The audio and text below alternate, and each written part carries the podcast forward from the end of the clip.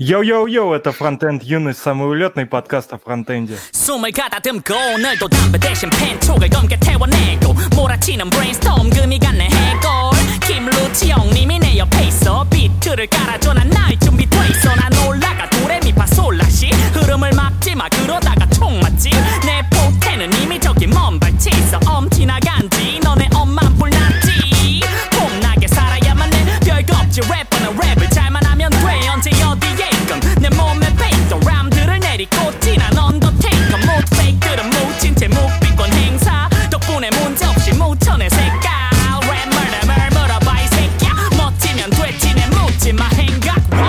у нас в гостях сегодня Игорь Камышев, который работает в Aviasales. Это Привет. поиск дешевых авиабилетов, как мы знаем. Делает жизнь фронтендеров приятнее, строит инфраструктуру разработки и ведет телеграм-канал Камышев Код. Всё так. А что пишешь в телеграм-канале? Я, кстати, чуть не успел посмотреть. Слушай, да последнее время почти ничего не пишу, потому что я после переезда оказался в ебаном дне с рука, где все дни типа абсолютно одинаковые, но времени все равно ни на что не хватает, поэтому последние три месяца ничего не пишу. Ну а так какие-то штуки разработки, мысли, которые выводились, писал, но сейчас стало тяжелее. Что, как там на Пхукете? Жарко, дождь все время идет. Сейчас low season, поэтому в море большие волны, а на улице все время дождь. У меня Apple погода на телефоне показывает, что типа ближайший месяц просто каждый день гроза. И все, как-то так. А у вас завтра выходной есть? 12 числа? Нет, нет, нет. Ну, мы гонконгская компания. У нас из праздников есть только, э, ну, выходных есть два дня на Новый год, 31 и 1. Есть два дня на день рождения Aviasales, два дня на Сонгкран, это тайский Новый год, и 9 мая. У вас там какие-то веселые тусовочки, я знаю, проходят на дни Сейчас рождения. это коронавируса не то чтобы проходит. Ну вот недавно мы праздновали, позавчера. Позавчера, да, была тусовочка, но до этого три месяца ничего не было, потому что коронавирус. В Тае запретили собираться, типа там больше скольки-то человек, и неистово пиздили за это. Поэтому мы не собирались по возможности. Может быть, расскажешь в двух словах, чем вообще занимаешься в Aviasales? Давай. А ты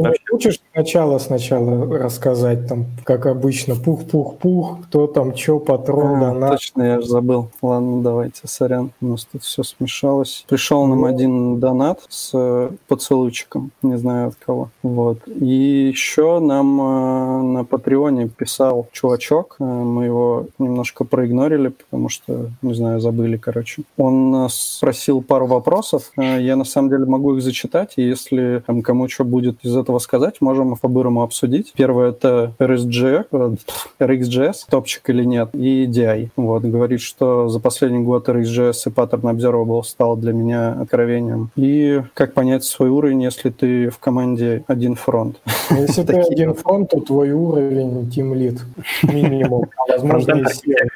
Ну, мне лично про RxJS нечего сказать, а DI, ну, DI классная штука. Ну, примерно так же. Я, я раньше всех заебывал DI, паривал, типа, вот, мы должны делать dependency injection абсолютно всегда, везде, даже на фронтенде. И вроде как ничего шло. Потом я немножко применил думание и нашел приложение aviasales.ru, где все сделано без DI, но сделано охуенно. И, и в итоге как-то пришел к мысли, что, может, не всегда и надо, и иногда и так нормас. А Ну что вы на фронте ис- использовали для DI? Ну, В основном последние годы Cyring — это от Microsoft а, такой минималистичный DI-контейнер, который построен вокруг декораторов. И главный его минус — это то, что он построен вокруг декораторов, потому что типа не в стандарте. Хер знает вообще, как оно будет там поддерживаться, не будет поддерживаться. Но в целом он маленький, он простой и типа no effort. Работает и работает.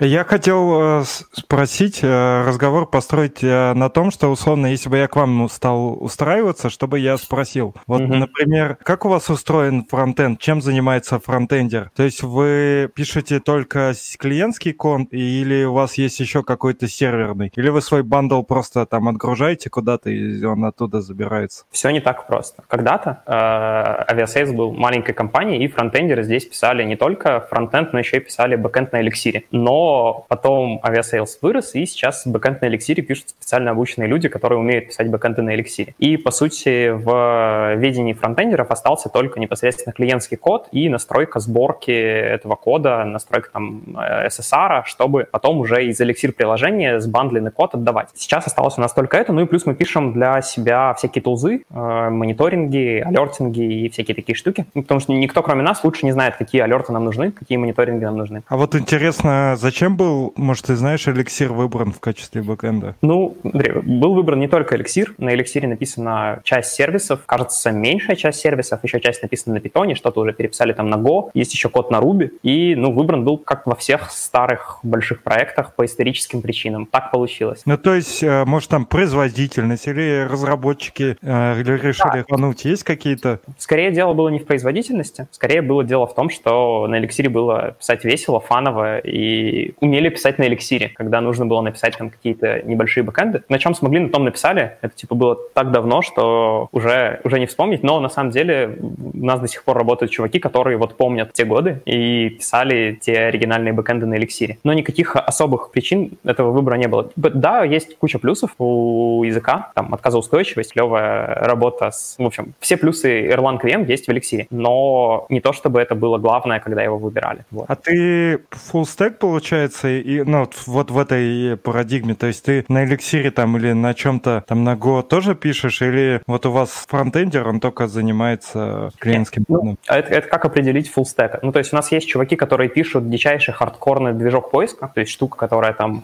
гоняет какие-то гигабайты данных туда-сюда постоянно и делает вообще магические штуки. Это там здоровая хрень, написанная на Go, с кучей микросервисов, и туда я почти не лезу, а, ну и никто из фронтендеров почти не лезет. На самом деле, единственное, зачем мы туда ходим, чтобы посмотреть прогресс задачек, которые вот для нас делают ребята из поискового движка. А, но если считать бэкэндом, не знаю, написан Node.js экспортер метрик, то да, и получается я full stack. Но все-таки как-то мы называем это фронтендом, ну потому что это не серьезный бэкэнд, это просто экспортер. Ну или какие-то такие штуки типа SSR, там а, каких-то API гейтвеев и всего такого. Я, я просто, мне вот самому я до сих пор не могу понять, я вот сколько, почти там, не знаю, 9 лет в разработке, я никогда не писал фронтенд без бэкэнда. То есть вот э, когда я куда-то там собеседуюсь, еще что-то, я прям не представляю, как это. То есть э, я чувствую себя как будто, ну, у меня там без руки я разрабатываю. То есть я понимаю, что это нормальный подход, но как-то мне самому, это мои проблемы, сложно принять такое. Не, у нас есть ребята, которые делают только фронтенды, в смысле вообще не трогают там ни Elixir, ни, ни Ruby, ни Python, ни Node.js. Такие есть, да, пишут нормально. То есть зависит от команды. На самом деле у нас структура такая, что у нас есть продуктовые команды, и внутри продуктовой команды, ну, типа там фронтендеры, бэкендеры, дизайнеры, аналитики, ну, типа вот вообще а, все, кто нужны, чтобы сделать какой-то продукт. А есть технические команды, которые занимаются исключительно поддержкой этих продуктовых команд. Например, я работаю в команде веб-платформы, то есть мы э, никакого продукта не делаем, мы делаем только инфраструктуру, только какие-то задачи, которые помогают уже продуктовым командам. У нас больше на наши плечи ложится каких-то таких бэкендерских задачек, но ребята из продуктовых команд меньше, потому что их задача сделать, сделать деньги, и у них это лучше получается на фронтенде, например. Мы вот, кстати, тут, ну, все, в принципе, работали тоже в такой же команде в Яндекс Деньгах, платформе, которая занималась такими общими штуками. Можешь что-нибудь рассказать, э, ну, вот, чем вы занимались там? Ну, последний занимались? проект, которым мы занимаемся, последние уже две недели, еще черт знает, сколько будем делать. Мы пишем uh, Prometheus экспортер, который бы экспортировал нам в Prometheus, чтобы мы потом в графане рисовали всякие графики для фронтенд приложений. Например, у нас uh, есть роллбар, куда мы собираем ошибки все фронтендовые. И роллбар сам рисует графики, типа сколько там ошибок было, в какой час, в какой день и все такое. Но у этих графиков есть нюанс. Они неплохо работали до тех пор, пока к нам не пришел коронавирус. Потом пришел коронавирус, и ошибок стало очень мало. Но это не значит, что мы стали хорошо программировать, а значит, что люди перестали заходить на сайт, и ошибки перестали генерировать. Соответственно, типа ошибки вниз, но нихуя хорошего не произошло. Поэтому мы вот написали штуку, которая там берет из роллбара ошибки, берет из кавки, из стрима читает э, информацию о посещении сайта, там нормирует одно на другое и отдает в Prometheus. Ну, на самом деле отдает в сыром виде, а Prometheus уже у себя нормирует одно на другое, чтобы график всегда показывал количество ошибок там на 100 тысяч пользователей. И туда же мы засунули автоматизированный сбор метрик Web Vitals, который Google недавно представил. Эти безумные трехбуквенные аббревиатуры, которые, мне кажется, невозможно запомнить. Типа layout shift там, и, ну и вот эта вся херня. То, что пришло на смену Lighthouse старому. И там же мы ходим пипетиром и собираем э, веса разных ресурсов, которые загружаются на сайте Aviasales, чтобы отслеживать, как меняется объем переданных данных э, от дня к дню, от релиза к релизу релизу. И в этот же экспортер мы сейчас хотим написать еще много разных штук, и сейчас это такой самый, самый большой, наверное, проект, который мы делаем. Ну и кроме этого у нас есть параллельный проект по созданию дизайн-системы. Наши дизайнеры делают дизайн-систему, мы ее реализуем в коде, чтобы все продуктовые команды могли не писать сраные кнопочки каждый раз заново, а использовать готовые. Вот, ну и кроме этого идут какие-то такие задачи текучки, типа э, аудита перформанса какого-то приложения, в котором могут быть проблемы. Вот недавно мы задумались о том, что, кажется, главная страница Aviasales э, работает довольно медленно на дешевых андроидах. И это становится проблемой, потому что дешевых андроидов много. И вот у нас был такой мини-проектик по прокачке performance а главной страницы. Ну и плюс проводим всякие dev-события, проводим фронтендерское ретро, проводим э, всякие sync и, чтобы знать, что делают разные команды. Собираемся проводить еще типа такие dev-форумы, чтобы кто-нибудь рассказывал какие-нибудь докладики и рассказывал, что у него во фронтенде происходит, потому что команд много, и каждая делает что-то интересное, что-то прикольное. Thank you.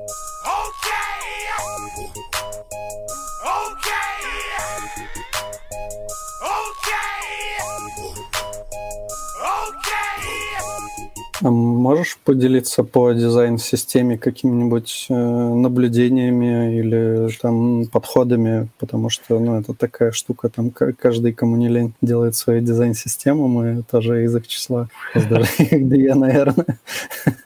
Дизайн-система вообще очень классно, все хорошо до тех пор, пока дизайнеры не приходят и говорят, нет, система это хорошо, но, короче, вот здесь не 13 пикселей, давай а 14 кегль сделаем. Это очень важно, вот надо обязательно сделать 14 пикселей. И в итоге все обрастает вот этими вот. У нас есть, ну, у каждого компонента там есть какие-то его настройки, чтобы он стал, типа, таким, как э, он нарисован в фигме. И практически у каждого компонента появляется для каждого prop а значение custom, чтобы, типа, можно было снаружи настроить у этого компонента там высоту или кегль, или там line-height, или еще какую-нибудь хуйню. И, ну, это прям бесит, потому что в какой-то момент, если ты это не, не удерживаешь дизайнеров от этого желания, в итоге вся дизайн-система рассыпается, и получается, ну, просто, просто макеты, которые просто верстаешь, и компоненты, которые там мы подготовили, они только мешают помогают разработчикам, они экономят их время. Наверное, вот это самая такая штука, которая мешает и сдерживает. Я знаю, а у вас как было? Ну вот у нас, например, э, один из подходов, который делается, это дизайнеры тоже верстают, и они как бы чувствуют боль разработчиков, и поэтому лишний раз таким э, не занимаются. Вплоть до того, что дизайнер... Понятное дело, что в ком... отделе дизайнеров есть э, разные дизайнеры тех... по технической подготовке, и кто-то лучше, кто-то любит верстать, кто-то нет, они все должны должны уметь. Но вот те, кто лучше умеет, они сами могут сверстать, например, э, макет такой прототипный. То есть угу. тебе, скорее всего, его нельзя будет а, сразу интегрировать, но можно будет, ну, взять, например, там подход, какой он сделал, потому что они как раз придумают свои там гриды, например, или различные компоненты такие, чтобы можно было расставлять элементы по странице, и он ими расставит, а ты потом как бы заберешь, а уже то, что внутри там посложнее сам сверстаешь. Прикольно. Наши дизайнеры не не умеют верстать. Ну или умеют, но скрывают это. Пока у нас подход, мы тренируем разработчиков слать дизайнеров нахуй. Ну и у нас есть, кстати, темы, и, например, в целом, если дизайнеру что-то не нравится, он может сделать pull request в библиотеку, и, в общем-то, насколько я понимаю, у нас э, дизайнеры являются одними из мейнтейнеров в библиотеке, наравне вот с разработчиком, который за это отвечает. Дизайнеры также мейнтейнят. Блин, прикольно. Это, это классно, но я почему-то уверен, что наших дизайнеров будет сложно заставить еще верстать. Не, ну это тут в этом есть, конечно, и свои проблемы, то, что расплывается немножко зона ответственности, и дизайнеры слишком умные, получается. А, а нет проблемы, что они еще хуево верстают? Так а, мне их верстка не нужна, мне нужно... Ну, он прототип сверстал, я могу ага. даже не смотреть, что сверстано, а сам переверстать. Но mm. просто прототип верстает на том же, а, на чем и я буду нормально верстать. То есть Прикольно. Нет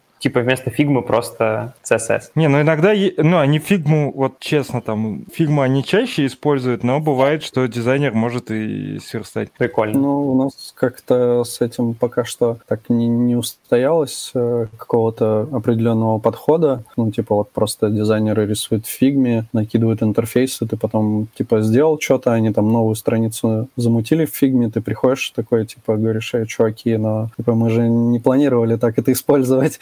Вот, и, ну, там, думаем, что как бы дальше с этим делать, но так как у нас такая супер молодая дизайн-система, она прям перерабатывается постоянно. Ну, и тоже бывают там такие штуки, а типа, отдельный э, props, который, в который можно передать, что там надо какой-нибудь border отключить, там еще что-нибудь. Так что посмотрим, к чему это все придет. Ну, О, у нас тоже появляются. То есть есть прям специальные там верстающие тоже дизайнеры, которые, ну, наверное, не, не кейс, как Алексей описывал, то есть не все, что угодно сверстать, а сверстать какой-нибудь прям ништячок. Ну, то есть из разряда очень там красивый элемент, который не столько важен, как какой-то прям сложно даже описать как. В общем, он просто должен быть красивый, потому что ты, а, когда ты еще там full stack, ты такой, может, тут поменьше заморочишься, да, или у тебя не хватит времени вот эту красоту навести, чтобы выдрочить анимацию там до полусмерти со всеми тенюшками, переходами и так далее, но вот хочется такой прям красивенький элемент иметь, и тогда это дизайнеры сами что-то делают. Тут еще интересный момент, что, мне кажется, у дизайнеров с появлением фигмы, может, это у нормальных дизайнеров всегда так было, но мне кажется, что с фигмой это пришло, у них тоже появились э, компоненты как таковые, ну, то есть есть, как-то это называется, базовый компонент, от которого они там наследуются и двигаются постепенно, то есть выращивают такими атомами это все. Соответственно, они и сами, если они в дальнейшем макет составляют из этих же компонентов, они сами тут не могут от него отойти. Это не просто там, как раньше в PSD, как он нарисовал, так и будет. То есть он уже использует то, что где-то, а, это мастер-компонент называется, что где-то вот лежит уже, соответственно, тут просто так не возьмешь его и не закастомизируешь. И это тоже очень круто, это их ограничивает в их безумных фантазиях. True story, да. Ну, я имел в виду наоборот, что у нас дизайнеры могут, например, они компоненты для разметки используют и сами придумывают, а я, например, э, не участвовал вообще в разработке этого компонента не особо представляю, как он работает. Он может, чтобы я не придумывал там велосипед, просто сам быстро накидать эту разметку, а если что-то сложное, то, скорее всего, я буду верстать сам, но у нас в целом такой подход, что довольно дизайн, ну, несложный. То есть, в принципе, э, мне кажется, это тренд современный, что, типа, всякие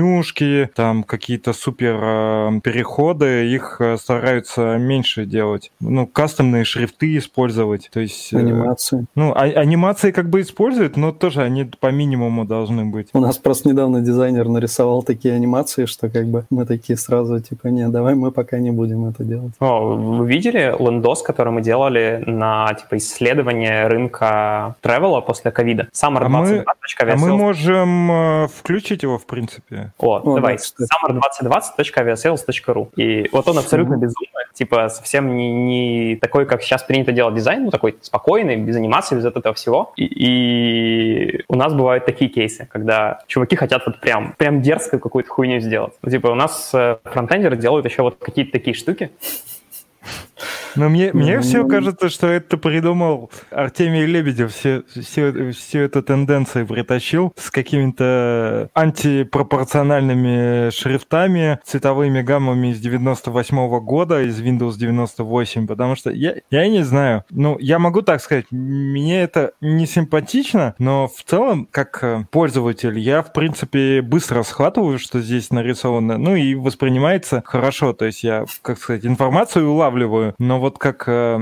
эстетически меня это немножко напрягает, меня на, насилует, насилует чуть-чуть. Да, мне кажется, оно для того и придумано, и дизайны, чтобы немножко насиловать. Да, и компьютер тоже оно насилует. Конечно, там типа почти 40 мегабайт э, графики разные.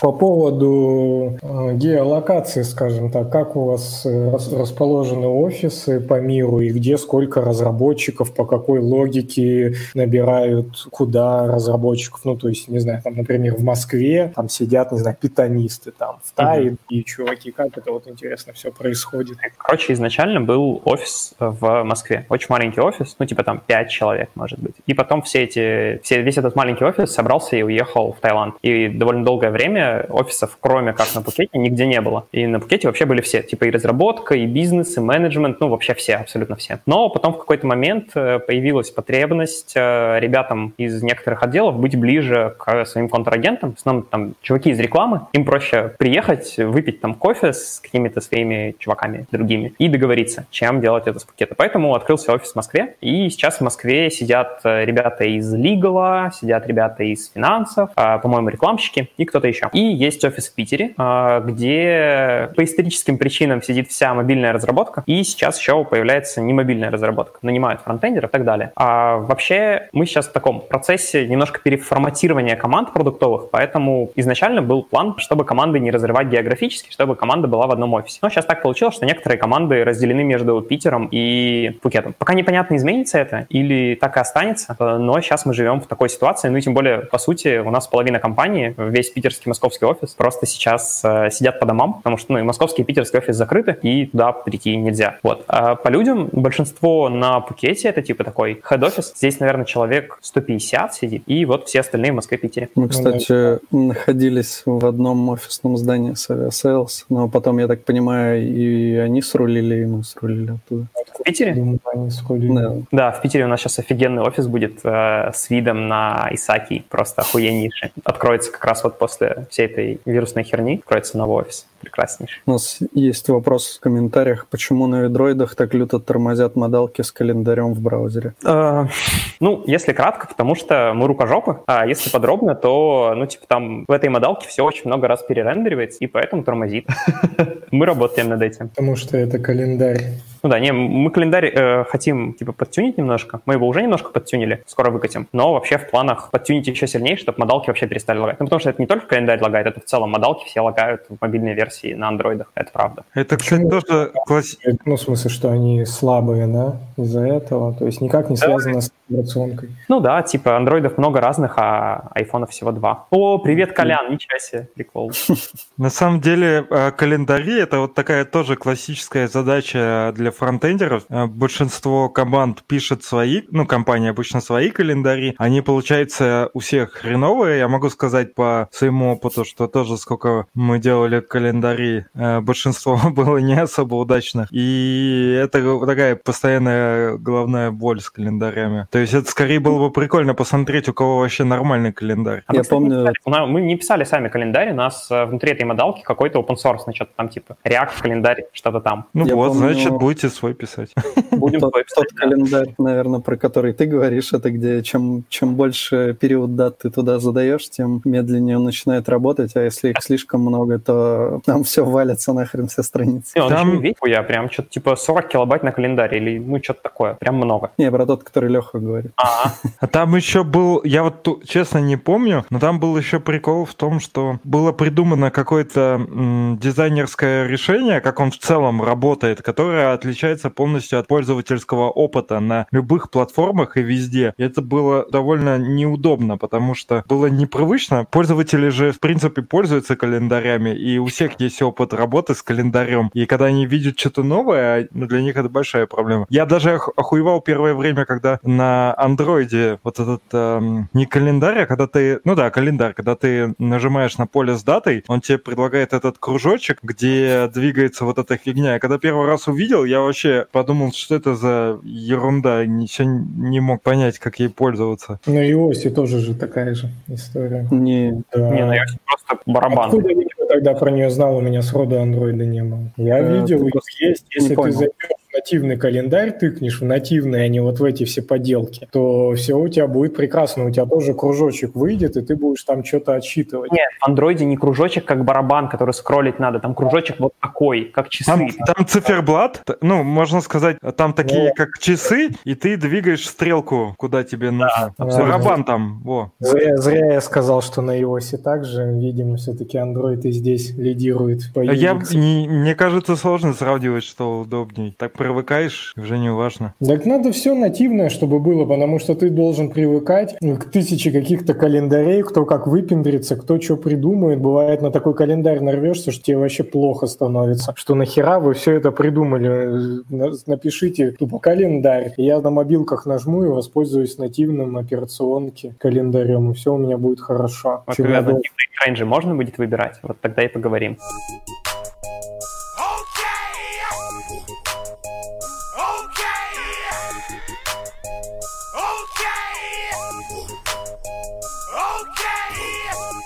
Ты как человек, который работает в компании, которая позволяет купить дешевые авиабилеты, расскажи, когда, когда нам можно будет из России уехать? Из России? Э, не знаю. ну, по России вы уже можете ездить. Насколько я понимаю, вас там всех выпустили. Так что ну, можно пока съездить куда-нибудь в России. В ну, Знаешь как, когда я могу из дома уйти, ну, ты можешь в другую комнату перейти. У тебя прям такой ответ был. А из России? Хер знает. Ну, я очень надеюсь, что как можно скорее, потому что пока что плохо, когда люди не летают куда-нибудь за границу.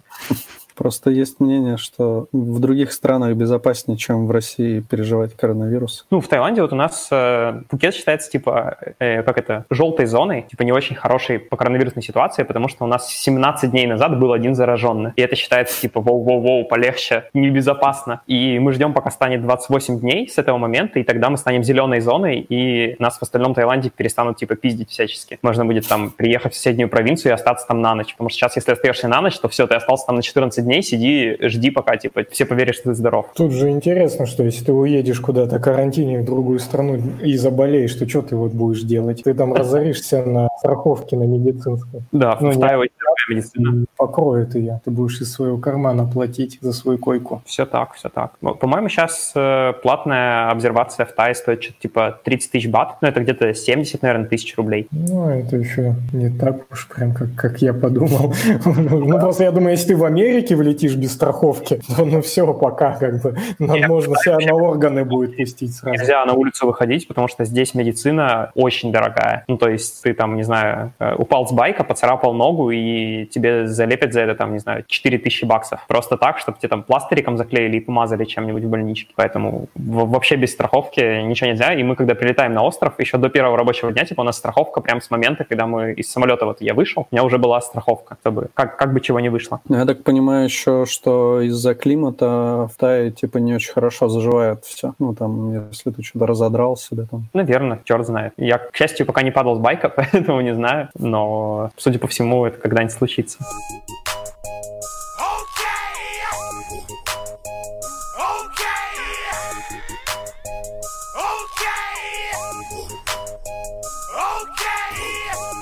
Ты сравнительно недавно переехал, я так понял, да? Да, я успел просто чуть ли не на последнем типа рейсе прилететь сюда, и я доживал в отеле. Ну, нам снимают там на первые две недели здесь отель, ну, чтобы там квартиру найти или дом, все такое. И через две недели я когда съезжал с отеля, новых людей же в этот отель не заселяли, потому что все отели во всем Таиланде закрыли нахер. И я переехал в дом, и буквально через три дня после этого э, лендлордам запретили сдавать дома иностранцам, потому что, типа, мало ли что, лучше пусть лучше не сдавать. И были там на всем острове, типа, два отеля, где можно было жить иностранцам, где там на севере острова. Поэтому я просто в последний вагон впрыгнул. Ну и потом аэропорт закрыли, мост закрыли, с острова нельзя было уехать, приехать, вообще ничего нельзя было. У тебя есть свой бассейн? Да есть.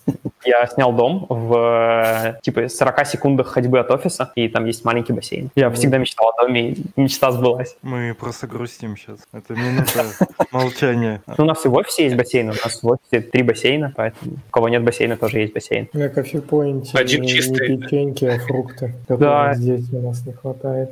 Вообще, это, кстати, большая ложь вообще про тай, что здесь, типа, фрукты дохуя дешевые. А авокадо какое-нибудь либо будет отвратительное, либо будет за 400 рублей. И типа такой, окей, Таиланд, фрукты, как-то да, так. почему так? Что-то, правда, как-то совсем дорого. Черт знает. У меня есть теория, что здесь э, много чего не растет, потому что я вот недавно покупал черешню и отдал за нее за маленькую коробочку что-то типа там 600 рублей. Да черешню что... ты и в России мог поесть, нафига Конечно, тебе в Таиланде и черешню черешни. И ее везли из Америки, что ли, или откуда-то оттуда. И здесь очень много фруктов из Новой Зеландии, из Австралии и вот всяких из таких мест. И они Я помню, дорогие. просто на, на, на Бали лежишь, там типа такой херак, пальцами щелкаешь, чувак прибегает, ты ему говоришь, там, два кокоса. Он идет их там, блин, где-то достает, начинает тут топором рубить, и потом приходит, говорит, 50 рублей с тебя, ну, если на рубли перевести. Я думаю, ни хрена, чувак, ты просто там 20 минут топором махал, чтобы полтинник за, заработать. Ну, то есть Так, там, э, там это все дешево очень сильно. Потому что, во-первых, кокосы, наверное, везде, вот эти вот питьевые, ну, недорогие, э, они там везде растут и так далее, их ниоткуда не везут. Во-вторых, мне кажется, ты преувеличиваешь их э, вкусовые качества. Я вообще фанат. Не, мне что-то очень понравилось. Так я подумал, что я бы им- ими только и питался. Ну, в том плане, что ты его съешь, если вот один кокос в одного, ну, ты на весь день наешься. Там воды только пару литров. Да, но они огромные же. Там реально воды пару литров этой мякоти. Ну, это мощная какая-то история. Это ж не наши кокосы вот эти в магазине, которые вообще убогие, недоразвитые, какие-то маленькие ублюдки. Там это нормальный кокос, прям огроменная такая хрень, сочная, с водой там и со всем этим делом. А я вот вспомнил у меня одно из впечатлений о Таиланде, что когда ты там находишься днем, а, работают магазины продуктовые, там всякие рестораны, соответственно, в какой-то момент они все закрываются, и где-то там ночью приезжают э, люди, и на улице начинается как бы вторая волна ночной, ночной торговли. Всякие там яйца в полиэтилене, там какая-то еда всякая такая. Вот сейчас это тоже есть, или все-таки их свернули при ковиде? Слушай, тут сейчас а, комендантский час, он был с 10 вечера до 7 утра, сейчас стал с 11 вечера до 3 ночи. Поэтому здесь вообще в Таиланде законы очень смешные, потому что они невероятно строгие. И за нарушение комендантского часа нужно заплатить штраф, что-то типа 100 тысяч бат, ну это там 220 тысяч рублей, или сесть на 5 лет в тюрячку тайскую. А, И поэтому все, в общем-то, соблюдают комендантский час и стараются ночью на улице не появляться. Но тайцы, в общем-то, свои рынки устраивают и днем, им вообще похуй. Они в любой момент, мне кажется, могут вот эти вот котомки развернуть и начать продавать всякую дичь на каждом углу.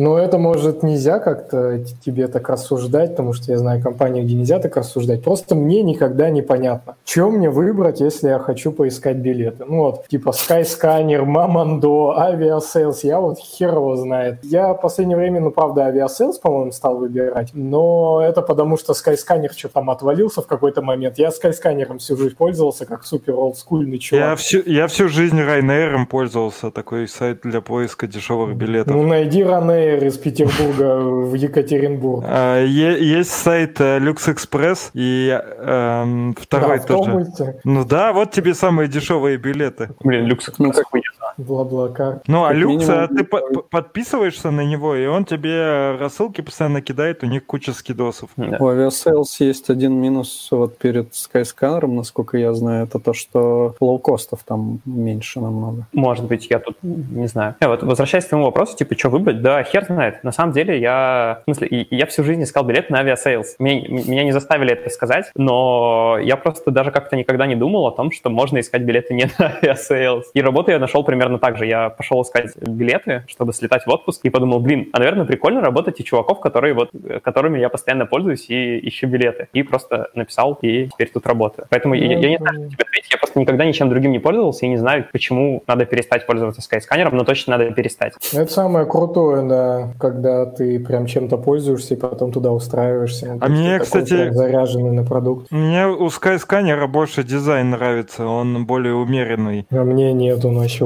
убогий, конечно, какой-то. Ну вот это как называть. Ну вот этот синий у Aviasales а мне что-то подъебывает. Там самолетик немножко. же летает, типа так красиво такой летит. Долго-долго думает что-то, но летит. Я вспомнил, почему в последнее время Aviasales ами я пользуюсь. У нас чувак на работе, он выходит тоже из Aviasales, когда-то работал. И я за обедом как-то упомянул такую историю, что было бы, а, что было бы круто, если бы мне сказали, там, чувак, вот смотри, такие-то концерты происходят в таких-то городах, типа, хочешь, погнали? И он говорит, блин, так в Aviasales это там то ли выкатит скоро, то ли уже. Я такой, ни хрена, и стал пользоваться. Ну, что-то я не помню. Я, по-моему, там ничего так и не нашел мне подходящего, но глобально это мега крутая, конечно, фича. Да, еще классная фича сейчас недавно появилась, а может и давно. Ну, в общем, есть в мобильном приложении, когда ты просто, типа, хочу полететь куда-нибудь, но дешево, и тебе подсказывают, куда можно полететь. Особенно прикольно это из Тая работает, ну, потому что из Питера я и так знал, куда, в общем-то, мне можно дешево поехать или полететь полететь. А здесь хер пойми, потому что Азия, ничего не понятно, ничего не известно. И прикольно, ты находишь, тебе говорят, вот там за 30 баксов можешь слетать в Сингапур. Интересно, не был в Сингапуре. Ну, правда, пока аэропорт закрыт, но когда-нибудь откроется. Кстати, для этого была раньше отдельная приложуха, называлась Corner. Может, слышал про такое. Там вот чисто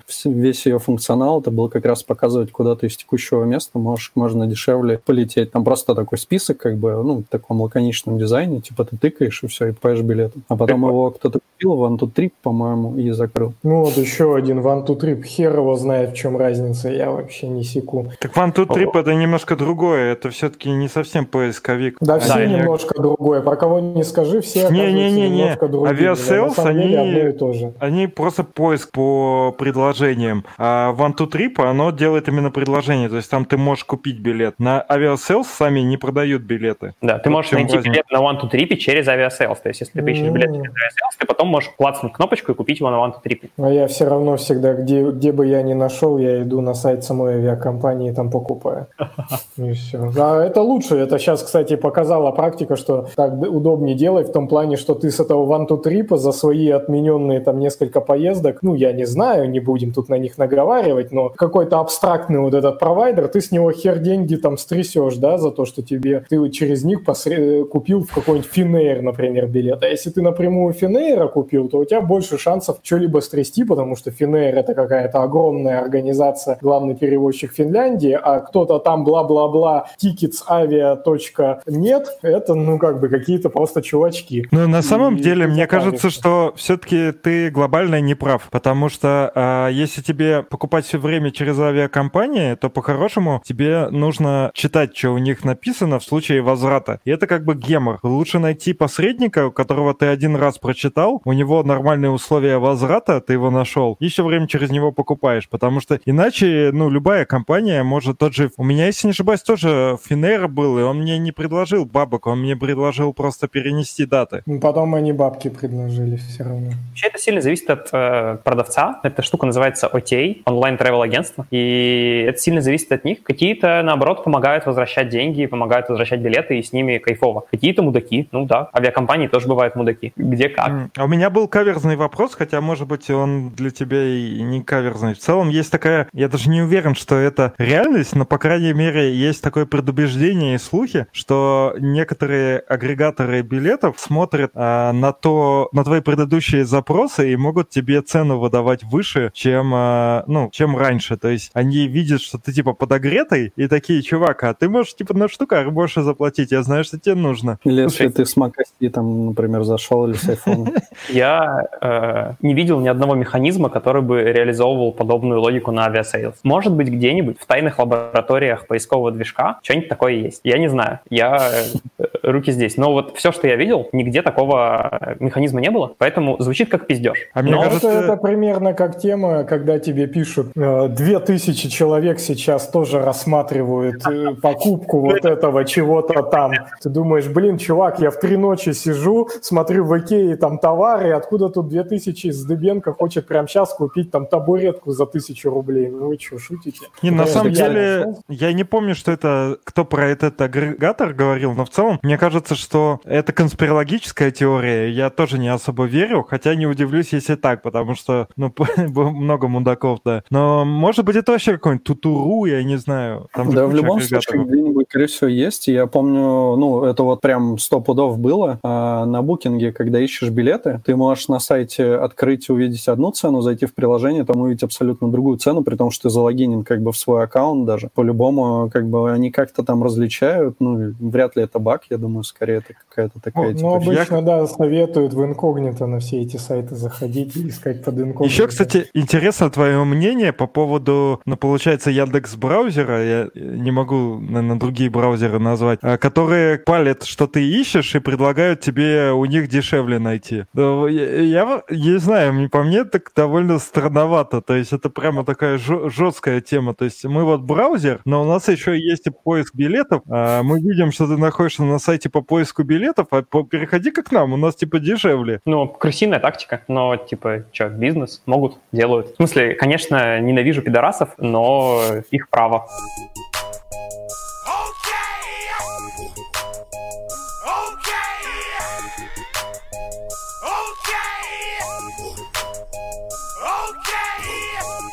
Нас есть вопрос от слушателя. Что спрашивают на собесе на сеньора помидора? А ты сеньор помидор. А, а я не знаю. Ну, в смысле, типа, в вакансии не было написано, и в договоре у меня тоже не написано. У меня в договоре написано что-то типа инженер-программист, и все. И я не знаю, мне кажется, у нас вообще нету грейдов каких-то и вот этой всей корпоратской хуйни. Ну, просто программист, все. Это не корпор... Ну, как бы, как это можно назвать корпоратской хуйней, а с другой стороны, ты как считаешь справедливо, если вот э, есть чувак, который э, устроился вместе с тобой, примерно такими же знаниями, как ты, обладает, но у него более подвешенный язык, он смог себя продать дороже. Это типа справедливо, да. что он больше тебя получает? Мне кажется, да. Ну, я, я вообще очень э, капиталистический. А, а, если бы, а если бы вас оценивали на работе по уровню вашему, ну вот по, по вкладу? Так, по вкладу это... же, ну а как, как замеришь? Это, это все, что, строчки кода считать, сторипоинты? Ну, не, посчитаешь, непонятно, как посчитать. Ну, то есть, по-твоему, получается, можно вообще устроиться, а, а потом нихуя не делать? Не, тебя уволят просто нахуй и все. Не, ну можно найти себе...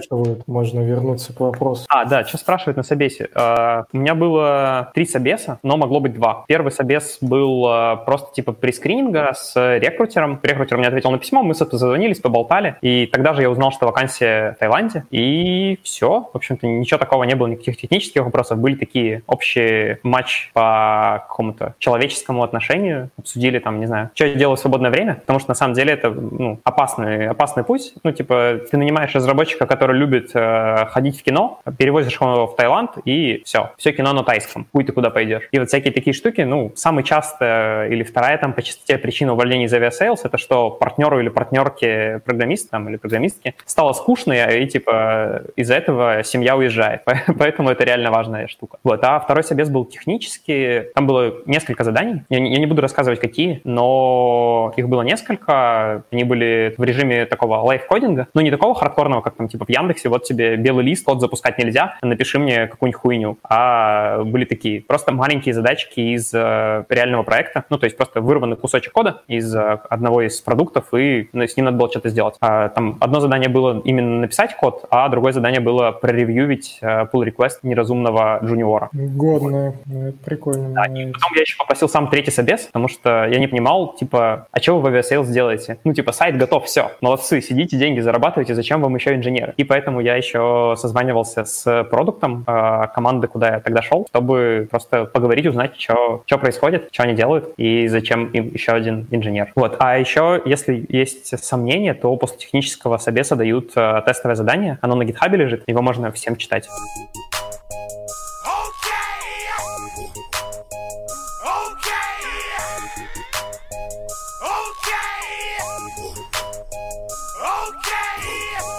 Там, типа, а что, может стать скучно? Где? Ну, вот, да, ты, ну, если я правильно понял, да, что кому-то может стать скучно, и они назад уезжают. Конечно, мы живем в ебаной деревне.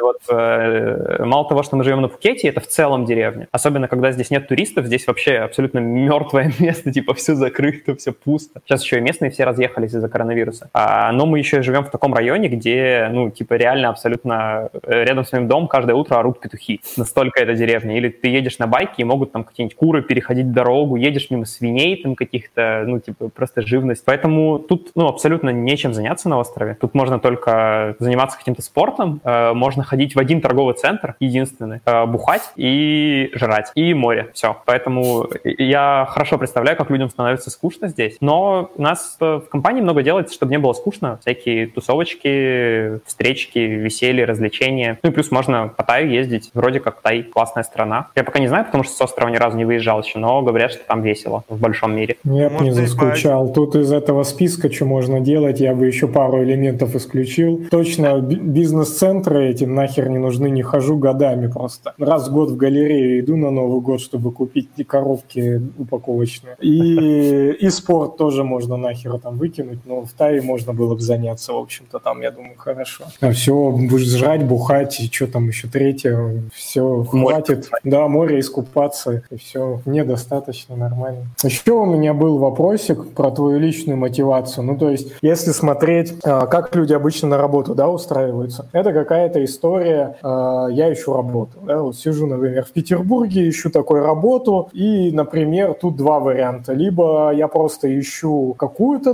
работу любую, либо целенаправленно, например, там у меня мечта попасть там в какой-нибудь Яндекс, я такой, все, мечтаю попасть в Яндекс, иду туда на собеседование, пишу HR и т.д. и т.п. При твоей истории, да, с переездом там в Таиланд, может добавиться еще к этому списку третья мотивация. Это переехать либо куда-то за границу, либо просто в тепло, либо конкретно, ну, если уж упарываться, наверное, конкретно в Таиланд, может быть, кто-то мечтает переехать. То есть у тебя какая была первоначальная интересная мотивация? Ну, э, про переезд точно нет, потому что на прескрининге меня там спросили про зарплатное ожидание, я спросил, типа, а, а где работа, в Москве или в Питере? Ну, потому что разная цена жизни, и, соответственно, я бы хотел разную зарплату в Москве и Питере. Мне такие, ну, типа, есть нюанс, чувак, работа не в Москве, не в Питере, а на Пукете. Я такой, воу-воу, где это? Это где-то справа и снизу или что? Я до этого ну, в Таиланде был, но давно и совсем в другом месте. Ничего не знал о Пукете. Вот. И не знаю, мне как-то понравилось. Я не то чтобы искал сильно работу, скорее так, просто look around. Но мне кажется, что Aviasales — это одна из немногих компаний вообще в России, которая большая, при этом абсолютно не душная. Это невероятно такое рок-н-ролльное место, где все просто,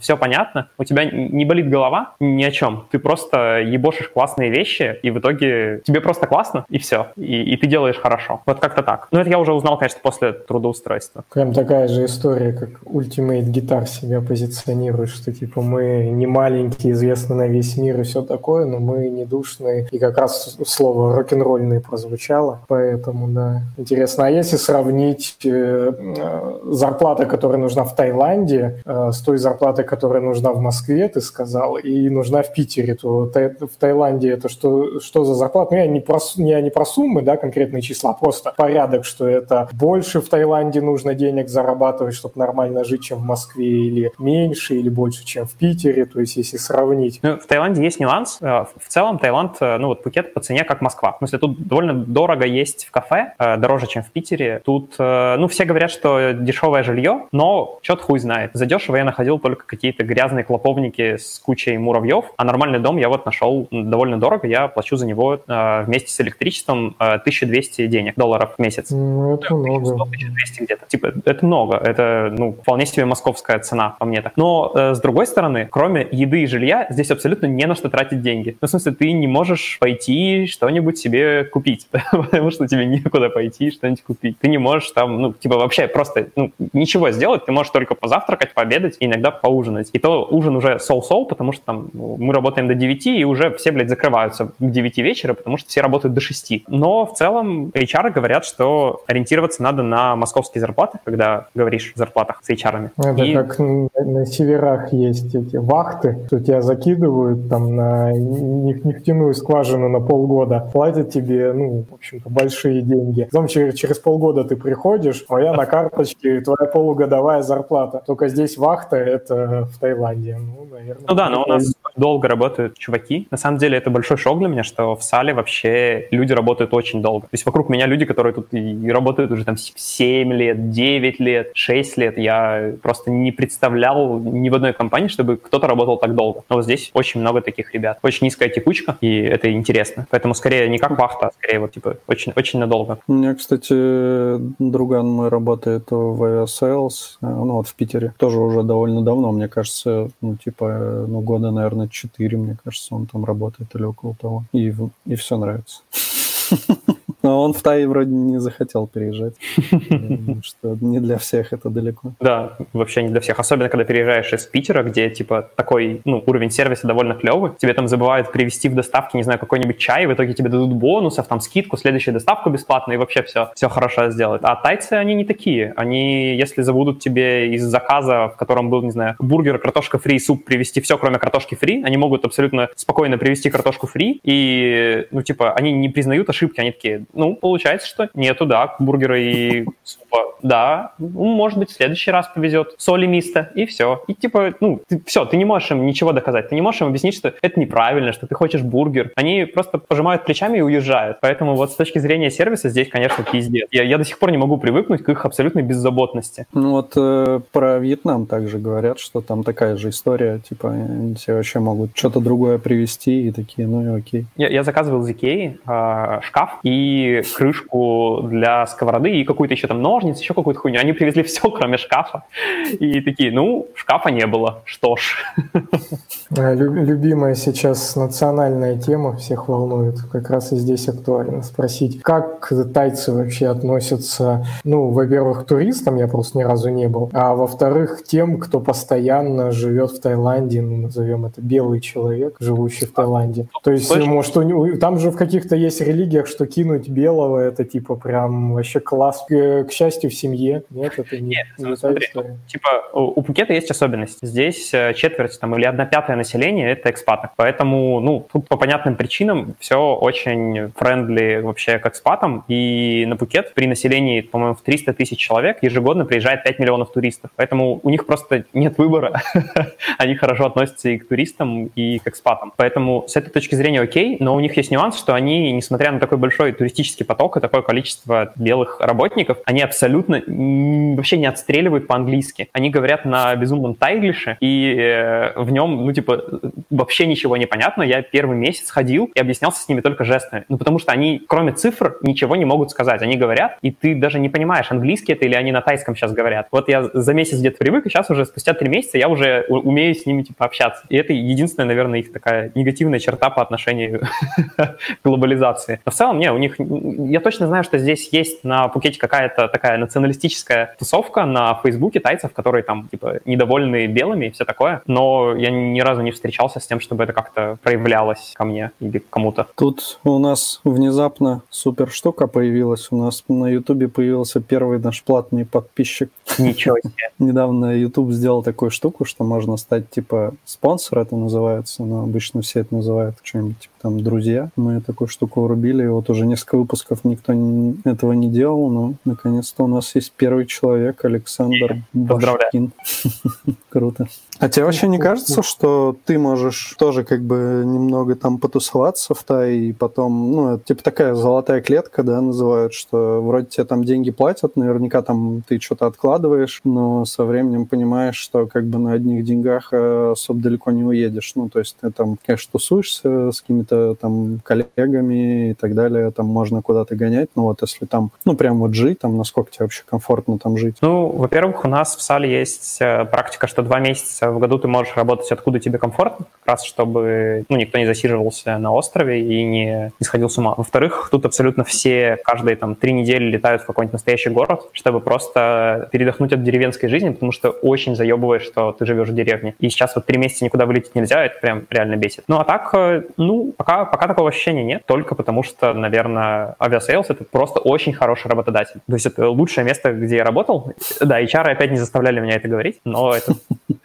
и еще, еще один человек только что стал нашим Ничего себе.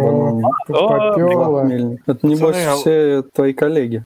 Не, вот Мельников, я с ним раньше работал, но, но теперь нет. А у меня вот вопрос э, пацанам ко всем. У вас никогда не было на подкасте такого, что часы показывают, что вы засиделись? Было. Когда часы появились. Ты хочешь с часами, что ли, похвастаться? Не помню, чтобы у тебя такие были.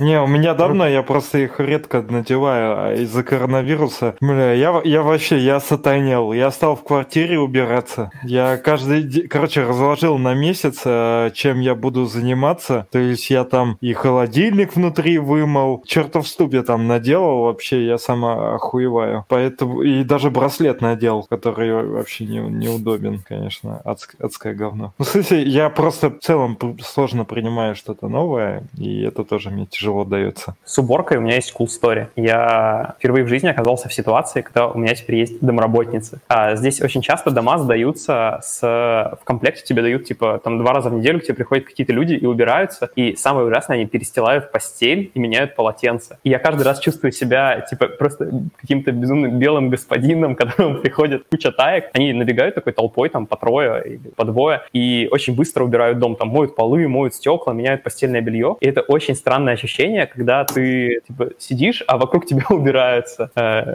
Так довольно- небось э, дом стоил 200 баксов, а тысячу ты платишь вот за эти удовольствия белого человека. Нет, от них нельзя было отказаться. Они, типа, в комплекте. Ну, Ну, прикольно. это нормальное чувство успешного человека. Мгм. Ну, черт знает, как-то все еще жутковато бывает. Кстати, у, у тайцев прикольная штука есть. Они не стучатся в двери. Представьте, вы заказываете курьера, он э, привозит вам еду и просто стоит около двери и ждет, пока, типа, у него заберут еду. И хуй, когда он постучится. И он может простоять так там 10 минут, ну, потому что он тихий, ты не слышишь, что он стоит за дверью. И потом ты увидишь там как-нибудь в щель между дверями, что там стоит чувак, и только тогда у него забираешь еду. Но они никогда не стучатся. Я не понимаю, что с ними не так, но они так делают. Было бы хуже, если бы они просто заходили к тебе в квартиру. Или, да, ты такой в душ пошел, выходишь, а на столе еда стоит уже. При том, что у тебя все закрыто в доме.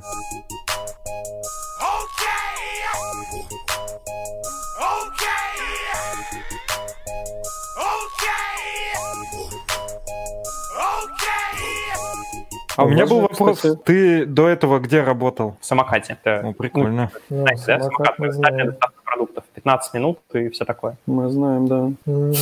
Ну тогда, я думаю, логично будет, чтобы ты рассказал вообще про свой опыт э, пользования самокатом. И мне кажется, вот мы не так сильно этим пользуемся. Я один раз заказывал в самокате. Я тоже Или один про раз опыт заказал. работы в самокате. Да, ху- хуй с ним, авиасейлс лучший работодатель, нахер нам самокат-то упал. В самокате тоже было здорово, но самокат изменил мою жизнь чуть ли не сильнее, чем Sales. Когда я устроился в самокат, в мой дом доставки не было, и я заебал всех на работе тем, чтобы мой дом добавили в зону доставки, чтобы я мог заказывать. Когда это случилось, я, я просто не понимал, как жить дальше, потому что больше мне не нужно было идти там за яйцами или за какой-нибудь такой херней. Я просто с утра, не разлепляя глаз, заказывал себе там творог, мне его приносили, пока я чистил зубы. Ну, в общем, это абсолютно поразительный опыт был. Я Хотя- смотрю, ты, ты любитель э, Да. таких вот э, luxury штук, чтобы ты, Да. ты не сидишь, не разлепил глаза, тут уже убираются, творожок кто-нибудь принес. Ну, понятно. Не, самокат это, это же совсем не, не luxury, это такой типа пятерочка с доставкой. Ну, может, не luxury в те времена было, про которые, наверное, ты говоришь. А, ну хотя, да, ты ж недавно только переехал, поэтому это не так давно было. Но все равно для меня это даже сейчас, э, даже в коронавирусную эпоху, для меня это немного странно, когда тебе там какие-то шоколадки, там чаечек приносят домой. Меня до сих пор это все равно поражает, и я считаю, что это что-то странное. Я не привык, а все знают, что я и тот такой тоже парень, который лю- любит к таким вещам быстро привыкать, кто нет. Ну, не знаю, я все-таки напрягался немножко, что там нету срока годности. То есть, э, насколько я помню, ты не можешь посмотреть товары, какой тебе приви- привезут по сроку годности. Это немножко странно. То есть, я когда в магазин хожу, я все-таки выбираю, чтобы там подольше смотрю. Да, Ну, да, щас- у чего срок годности это важно, я не знаю, у молока Да и у, всё. да, че- да у ч- кого угодно, у тех же яиц важно, у мяса. Например, ты покупаешь мясо на неделю. Ну, мясо купил ты там и не купишь в самокате. Или купишь, я не знаю. Вроде нет. Купишь, купишь, конечно. Не, Есть суть самоката, что ты не покупаешь им на неделю, что ты покупаешь им и сразу жрешь это. То это типа инстант. Ты не закупаешься там, ты покупаешь Мгм. что нужно прямо сейчас, и поэтому там ну, не так важно был срок годности. Но сейчас вроде там появилась категория типа истекающий срок годности, и там по скидочке можно купить. То, Ну, что просто сегодня- я еще, ну сейчас же коронавирус, я столкнулся с тем, что мне как раз э, не хватало молока. А, во- я столкнулся, хотел молоко заказать, по-моему, в 11 ночи. У них там типа ограничения есть по времени, то есть ты не можешь ночью вообще заказывать. И ты не можешь э, отложенный сделать заказ, насколько я помню. То есть я Мгм. получилось, что я утром встал, заказал, мне через часа 2-3 привезли мое молоко, блядь, кофе. И поэтому я что-то не, не очень обрадовался. Ну, и как, как сказать, просто не было мгновенно, как ты говоришь. В принципе-то, ну, 2-3 часа это не, не так уж и плохо. 20 часа. Это залупа, это уже не то. Это тебе надо ждать. Ну, я, я не только молоко заказал, а подумал, если я буду заказывать, я там нормально заказал. Типа, ну, я заказал тяжелые товары, я от обратного. Я, типа, заказал себе там три пачки воды, точнее, не пачки, а три бутылки воды, заказал там туалетную бумагу. Короче, объемная, чтобы мне самому не таскать, я там набирал. Мне вот бесит, что как, когда только все это началось, то все так честно изолировались, все начали пользоваться этим самокатом, ну или там другими сервисами, типа и лавка или другие доставки. Ну вот и даже я. То есть я вот до этого не пользовался. Я думаю, что очень многие люди, кто до этого это все не пользовались и не пробовали. Почему это, да, произошло? Потому что они начали дома сидеть и вот такие, блядь, все, мы вообще не выходим, нам только через самокат теперь еду будут домой заносить. А сейчас все забили, хотя ничего не изменилось, все также вокруг болеют. Та же самая, по крайней мере, в России статистика, которую еще и поди занижают, все мы знаем по каким причинам. И все равно все теперь гуляют, все уже забыли про этот самокат, стоят в очередях в окей за там тонны мяса и так далее. Блин, меня поражает вот эта странная какая-то человеческая натура. Ну, сам я отчасти такой, но я до сих пор по-честному сижу в изоляции, но тоже, наверное, больше себе стал позволять, чем, чем до этого. Крик души это был коронавирус. Мне кажется, на этом деле лавка и самокат просто выросли кратно. Это, наверное, одни из немногих компаний, которые рады всей этой хуйне. Я не знаю, выросли они или нет, но, по крайней мере, они получили приток, который, ну, вот, например, э, там я или Рома, мы попробовали, и нам не очень понравилось, зашло. Но в целом они получили первый, да, такой огроменный приток, и в целом могли его обработать. Но я думаю, все равно прирост у них там в энное количество раз, там 2-3, я думаю, есть, если не больше. Лавке повезло, что она вышла на питерский рынок, когда ну, вот еще не бомбанула прям накануне. То есть, если бы они не вышли, они наверное, не смогли бы выйти, и чуть-чуть вот этой волны бы по- потеряли. А так они тоже хайпанули. Но тут э, про них-то понятно, это такой success story. Меня, я всегда вспоминаю, может, даже в подкасте уже не раз вспоминал, анти-success story, что везде кричат, что это изменит мир, все будут заказывать э, теперь еду там из всяких ресторанов, и рестораны переформатируются и т.д. и т.п. Но вот Леха, я прям запомнил, э, еще в самом начале говорил, что эти рестораны, они не умеют нормально еду доставлять. Я постоянно с этим сталкиваюсь. То есть, если ни у кого нету Яндекс Еды, или сейчас в Яндекс Еде ты можешь даже заказать себе еду какую-то из ресторана, но тебе привезет сам ресторан. То есть, ты не силами Яндекс Еды получишь. Бля, там всегда херово. Ну, то есть, это какой-то чувак там тебе начинает названивать. То есть, э, он не понимает, как с тобой общаться, как быстро ориентироваться в пространстве. Ну, в общем, какие-то он, не де- он делает кучу тех ошибок, которые не делает какой-нибудь И- И- Ибрагим, там, э, не, не выговоришь фамилию, ко- ко- который, может быть, плохо ориентируется вообще в целом в России, но зато он вообще прошаристый, потому что он целыми днями это доставляет. Не, ну я Это не только круто. про Яндекс Еду говорил, я в целом говорил про доставку. То есть а, я сталкивался с тем, что мне привезли рисовую кашу, стаканчики из-под кофе. Я, блядь, сначала думал, что мне кофе привезли, который я не заказывал, и я подохерел немножко. Вот когда компания не знает, как э, им, ну, поставлять, вот такая херня и выходит. То есть на самом деле ничего у меня сильно не изменилось в плане того, а, какой доставкой я пользуюсь. Я примерно чем пользовался, тем и пользуюсь. Ну, появилась у меня еще одна компания, ну, я вот Ями пользовался, пользуюсь еще готово. Все, практически ничем больше не пользуюсь. Ну, есть там пара мест, но в основном вот этими двумя. Потому что реально, если ты заказываешь там, где ты не знаешь, то единственный бонус, который ты получишь от того, что они облажали, что тебе второй раз бесплатно сделают. Как раз о том, чё- о чем Игорь говорил. Это меня вообще радует. Вот единственное, почему я заказываю в каких-то местах, где я раньше не заказывал, потому что я так получил халявный второй завтрак, халявное второе поке, как бы за- заебись. Но не всегда это радует. Что там про алкоголь? Не ответили на вопрос. На Пхукете есть доставка алкоголя? А, Есть доставка алкоголя, но есть другие идиотские законы. Здесь теперь нельзя фотать алкоголь в соцсети. Но доставка есть, да. Можно заказать. То есть ты не можешь выложить фоточку, где ты с пивком стоишь? Ну, ты можешь, но тебя могут, в свою очередь, что-то там, типа, на какую-то нечеловеческую сумму оштрафовать. 50 тысяч бат или что-то такое. Ну, это там 110 тысяч рублей. Охренеть. То есть ты не Даже можешь... если она безалкогольная. А, ну, я не знаю, как они будут сортировать, но в смысле, понятно как. Как тайский полицейский решит, так и будет. Потому что, ну, им, в общем-то, на законы плюс-минус похуй. Как, как хотят, так и будет. Ну, Пацура пришел сразу какую-то уже бороду написал потерял огромную. Заказываю постоянно воду в бутеры из лавки, ибо живу в двух минутах от них, и ребята прилетают крайне быстро. Для продуктов есть доставка из перекрестка, работает просто идеально, там все продукты У есть. меня Ну, перек ни разу не пробовал. Ну, я из метро заказывал, они сейчас разрешили всем заказывать, типа не только юрлицам, и они ну, часто день в день привозят, и у них с продуктами там с выбором получше.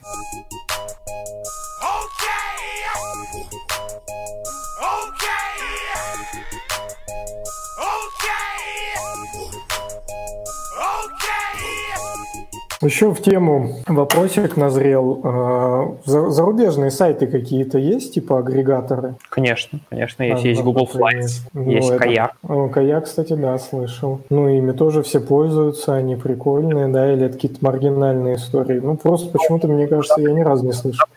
Не пользуются? Да, ну в России не очень. В России, в смысле, типа авиасейлс, скайсканеры, Яндекс э, перелеты или Яндекс билет, ну какая-то такая хуйня. А на Западе, да, пользуются и Google Flights, и Каяком. На, попробовать. Google Flights, интересно. Я только эти смотрел. Ну, вот я пользовался для поездов, ну, потому что ты не можешь, не знаю, ну, Яндекс поезда или как это называется. Ну, ладно, пусть будет Тутуру.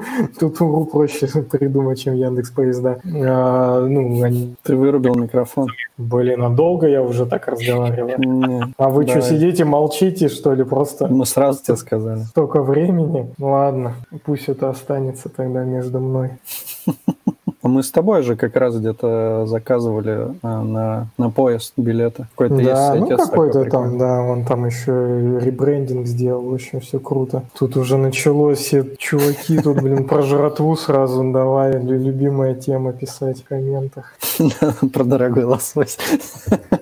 Вот мы, Ну, мы так на видео это все обсуждаем, а потом в подкасте стрёмно, потому что никто не понимает, о чем речь, приходится как минимум срезать в лучшем случае. Но зато в Тае же наверняка с морепродуктами все неплохо. Или в деревнях Да. там тоже не очень. Неплохо, ну, в смысле, там мидии всякие есть, кальмары, э, рыбка разная. Но тоже есть Мгм. нюансы. Если купить где-нибудь не в том месте, то окажется, что эту рыбу выловили тоже не в том месте, и лучше бы ее не есть. Поэтому так, сходу, я не рискую в незнакомых местах покупать. Мне кажется, ты сильно хорошо уже осведомлен о жизни в Таиланде, если ты только недавно переехал. Я Это за, за последние месяцы ты уже все прошарил, там что, как. Да, остров маленький, его за час можно вот снизу доверху проехать, поэтому, в общем, это У нас понятно. там насущный вопрос, едят ли летучих мышей. Э, Я не видел. Едят свиней, которые съели летучих мышей. Все, будем закругляться потихоньку. Да, можно, ну, да, если ни у кого, ни у кого больше нет каких-нибудь Я узнал, что разницы нету между всеми этими агрегаторами. Пользуйся, каким тебе больше нравится. Если нравится, что самолет красиво летит, то это значит Aviasales. Если нравится стрёмный дизайн, то Skyscanner. Момон, Momondo, не, не знаю, чем название. Если нравится название Momondo, тогда э, пользуйся им. И Google Если- Flights. Для маркетинга то нужно пользоваться Aviasales. Мне кажется, у Aviasales самый, самый яркий маркетинг в русскоязычном пространстве. Ну, я, если честно скажу так, что, ну, я думаю, что многие так и делают, я пользуюсь просто несколькими. То есть я ищу и по авиас... Обычно Aviasales и скайсканер использую. Я думаю, Но- Skyscanner, он вообще не такой популярный, откровенно говоря. Но, но если честно, я пришел к тому, что все это херня, и я подписываюсь э, на те, ну, каналы, которые публикуют там за полгода всякие билеты дешевые. Там реально дешево. То есть ты можешь купить, ну, в два раза дешевле, чем там за месяц, за два. И то это нужно искать. А как бы, блин, ну, Skyscanner или Aviasales, они иногда просто такую дичь там не предлагают, чтобы... Ну, как ты узнаешь оттуда, что можно за 20 тысяч из Амстердама уехать до Ямайки? Ты же не будешь перебирать все страны, все города Европы, чтобы посмотреть, откуда можно до Ямайки уехать за 20 тысяч. Хотя вроде так можно там, кстати. Ну, только все эти паблики, где это публикуется, то ты реально так покупал много раз. Ну, то есть успеваешь ты купить эти билеты дешевые, или когда ты до туда дойдешь, уже все раскупили, потому что все там 100 тысяч человек подписчиков. Не, на, на самом деле реакция там не быстрая, но хорошая. То есть, условно, если ты решаешь, что утром, ну, пожалуй, я вечером куплю что-то, то, типа, ни хера у тебя не выйдет, конечно. Если ты, условно, позвонил там своему партнеру, сказал, типа, что, поехали? Он сказал, да, купил, все, заебись. Я так Ну, однажды нашел билет на круиз с Вандроук э, за 1 евро из Осло в Копенгаген и обратно. И я абсолютно не думал, я увидел, типа, блядь, за 1 евро в каждую сторону. Пошел, купил, а уже потом понял, что, блядь, до Осло надо сначала добраться, а из Копенгагена потом надо как-то вернуться. И в итоге, конечно, этот, этот переплыв стоил мне 1 евро, но еще потратились какие-то деньги, чтобы добраться до Осло и вернуться из Копенгагена. Ну, вот самое Вандроки, крутое, да. Мне кажется, так тоже делают. Мандроки самый прикольный, по-моему, из таких пабликов. Это же, кстати, по-моему, братишки белорусы наши Мандроки замутили. Я не знаю, мне кажется, это немного как-то странно. Ну, наверное, определенный, у, у кого такой lifestyle, тем ок. Но я как-то так не люблю. Типа, Так это скорее того, не lifestyle, а ты выбираешь, например, что ты хочешь улететь когда-нибудь в Бразилию. И ты, короче, просто сидишь, и тебе, оп, дешевые билеты из Минска в Бразилию. Ты такой взял, купил, и потом купил поезд уже. Не, скорее это не так. Ты не выбираешь, что ты в Бразилию, а ты такой сидишь, о, в Бразилию по, по дешману, окей, тогда лечу. Но то, что это стала Бразилия, за тебя по факту выбрали. Вряд ли ты будешь сидеть и выискивать там Бразилию постоянно. Ты будешь сидеть и выискивать просто дешевый билет куда-то, где ты такой, ну ладно, типа съезжу туда, Ну я тут там не а, был. на самом деле такая проблема, что душманские билеты куда-то брать э, далеко тоже опасно, потому что тебе там лютые, блядь, пересадки. Ну, то есть, когда ты летишь по 20 часов, тут ты купил билет за 10, э, там, не знаю, ну, не знаю, за 10 тысяч в одну сторону, ну, там просидел в какой-нибудь э, Адис-Абебе 12 часов, там, с 10 вечера до 8 утра. И Ну, еще какая-нибудь... на Люкс-экспрессе до Екатеринбурга хочешь ездить, так что тебе вообще не, не, не, это,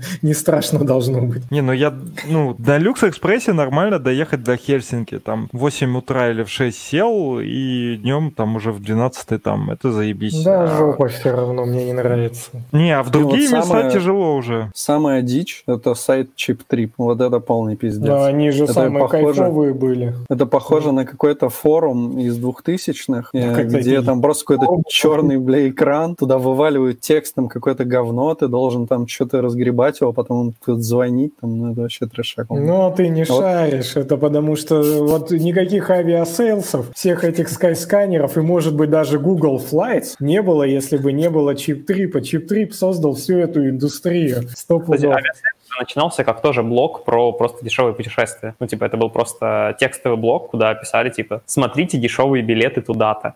И все. Ну, то есть тоже когда-то Ну, так было. ну вот как Cheap, Cheap э, Trip вырос из э, просто блога в какой-то э, ну, большой блог, я могу представить. А как можно из блога вырасти в крупную IT-компанию, это мне уже сложнее. Ну, то есть, э, если, допустим, кто-то вел блог, да, он ж прошаренный, он умеет находить там дешевые билеты, с кем-то делится за какую-то там условно маржу, да, то как этот человек может такой, бля, сейчас замучу биз- бизнес айтишный, где мы, мы за, по опишке там со всеми подсоединимся, настроим всю эту схему, контрактами обменяемся, и у нас все охеренно будет. Ну, мне сложно представить. Не, не совсем так было. У меня есть прекрасные знания с Википедии, как оно было. Я перед тем, как устроиться, пошел на Википедию и почитал. Сейчас я перескажу статью. В общем, был чувак, э, который вел блог, и в какой-то момент он э, с этого блога зарабатывал баснословные 60 баксов в месяц э, и отдавал все эти 60 баксов, ну, с рекламы просто, и отдавал эти 60 баксов редакторам, которые там помогали статьи эти что-то делать. И в какой-то момент он просто нанял, типа, э, там, одного программиста, который мог бы ему с этим помогать. И вот так оно потихонечку-потихонечку до какого-то состояния развелось, а потом уже просто пришел к нашему текущему SEO Максу Крайнову, спросил, за сколько можно эту хуйню всю продать, а Макс Крайнов посоветовал подождать полгода. И через полгода это уже а, была здоровая компания, куда Макса Крайнова пригласили быть а, SEO, и вот так оно и начало расти. Мощно. Норм тему. Тоже хочу из своего ЖЖ пыль с него стряхнуть и сделать э, офигенный бизнес. Только на Бали будем базироваться. Я больше, наверное, туда хотел бы. У нас, кстати, вот, Алексей, ты создал в Инстаграме опросник, что он, могут спросить у нашего гостя, а сам не смотришь туда. Вот там, между прочим, есть два вопроса. Не знаю, насколько они соотносятся с тем, что ты делаешь, но первый — это React Native или Native iOS Android такой. Ну, по порядку. Пока я работал в самокате, мы делали приложение на React Native. Если это не секрет, приложение самоката клиентское — это React Native приложение, и сделано так, потому что это, типа, охуенно дешево. Примерно там в два раза дешевле, чем делать два нативных приложения. А, но в Aviasales у нас нативные приложения и под iOS, и под Android. Если бы в моих руках был выбор, я бы, наверное, не выбрал React Native сейчас, больше ни за что. Потому что ты бы выбрал Flutter. Да, я бы на Flutter, конечно, что-нибудь написал, потому что Flutter охуенный, но не только, не только ради Flutter, а в целом просто ненавижу блядский React Native. Я писал на нем в 2016 первый раз, и уже тогда он как-то поразил меня своей уебищностью. И вот повторил осенью 2019 года, и стало лучше, но не то чтобы стало достаточно хорошо, чтобы этим можно было пользоваться. Поэтому... Блин, сейчас у Пацуры пердак там порвет, и он опять вылетит под конец выпуска и, и будет тут всех нас терроризировать. Я думаю, не порвет. Давайте делать ставки. Я думаю, что Пацура как опытный разработчик скажет, ну да, говно ебаное. Ну, если он нас слушает, я ставлю на то, что порвет. Второй вопрос. Поиск кратчайшего пути лучше через алгоритмы или граф базы? Хуй знает вообще. Значит, надо что-то выбрать. Я бы выбрал граф базы. Наверняка это какая-то убойная штука. Мне кажется, все, что база это хорошо. Так что граф база. Во, Я начало говорю, хорошее очнулся. началось, а потом и Flutter. То есть Пацура, видимо, выступает за React Native все-таки.